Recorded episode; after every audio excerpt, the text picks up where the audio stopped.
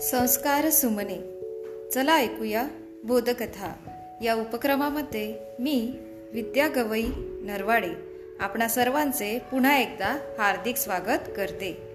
कोणत्याही गोष्टीचा अतिरेक अहितकारक असतो. अतिशय बाष्कळ बडबड ही घातक कशी ठरते हे आपण आजच्या गोष्टीवरून बघणार आहोत. गोष्टीचं नाव आहे अति तेथे माती. एक गाव होतं सुमंत नगर. तिथं चौघे मित्र राहत होते. त्यांच्या चौघांचाही स्वभाव जरी भिन्न होता तरी त्यांची पक्की मैत्री होती. एकाला खूप बोलायला लागायचे तर दुसरा खूपच मितभाषी. एकजण खूप सडळ हाताने खर्च करायचा तर दुसरा अगदी काटकसरी. कंजुषच कसा?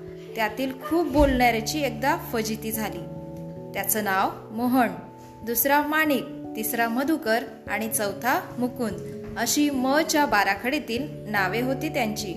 मोहनला खूप बडबड करायची सवय होती. बढाया खूप मारायचा. कधी कधी. माणिक त्याला खूप समजावून सांगायचा पण त्याची आपली टकळी सुरूच राहायची. एकदा काय झाले मोहन शहरात जायला निघाला. वाटेत त्याला भेटला एक वाटसरू. तो काही त्यांच्या गावचा नव्हता. वाटसरू शहरात चालला होता. या वाटसरूचं नाव आनंद. आनंद त्याला गावाबाहेरच्या तिढ्यावर भेटला. रामराम पाहुणं आनंदनं त्याला नमस्कार करीत म्हटलं. रामराम मोहन उत्तरला. वाटसरूनं विचारलं का हो ही वाट तालुक्याच्या शहराला जाते का? मोहनने नीट उत्तर द्यावं की नाही पण तो म्हणाला मी तालुक्याच्या गावाला चाललोय. अर्थात त्याचं उत्तर चुकीचं नव्हतं पण वाटसरूला ते कळायला थोडा वेळ लागला.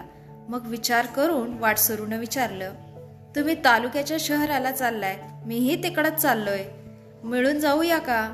म्हणजे मलाही व तुम्हालाही सोबत होईल. मोहननं सांगितलं. तुमच्या पायानंच तर येणार. माझी काही हरकत नाही. मग जास्त वाद न घालता वाटसरू त्याच्याबरोबर चालू लागला. थोडी वाट चालल्यावर मोहन म्हणाला काय हो पाहुणे कुठल्या गावचे तुम्ही? वाटसरू उत्तरला त्या पलीकडचं गाव नाही का? विकासनगर. तेच माझं गाव. चालता चालता ते थकले. मग एका झाडाखाली विसावू व थोडी भाकरी खाऊया वाटसरूनं सुचवलं. मोहनलाही भूक लागली होती. तो म्हणाला काही हरकत नाही थांबू आपण. दोघंही झाडाखाली विसावले. जवळच विहीर होती. विहिरीला पाणीही भरपूर होतं. त्यांनी हातपाय धुतले. दोघांनीही भाकरी सोडल्या. खाता खाता त्यांच्या गप्पा सुरूच होत्या. मोहनराव सांगू लागला आमच्या घरी बरं का पाच पोत्यांचे धान्य रोज लागते. किती नोकर चाकर आहेत त्यांच्यासाठी व आमच्या घरी राबता खूप असतो. आणि बरं का आमच्या घरची चूल तर काही विचारूच नका. रोज एक झाडच लागते जळण्यासाठी. त्यावर पाहुण्याने गप्प बसावे की नाही? तो म्हणाला या तलावात पाणी किती आहे? तेवढे पाणी तर तुम्हाला रोज लागत असेल नाही का? लगेच उतरला. मग लागतेच मुळी. त्यावर पाहुणा म्हणाला रोज एवढे पाणी वापरता तर या तलावाची खो खोली तुम्हाला नक्की कळली आहे.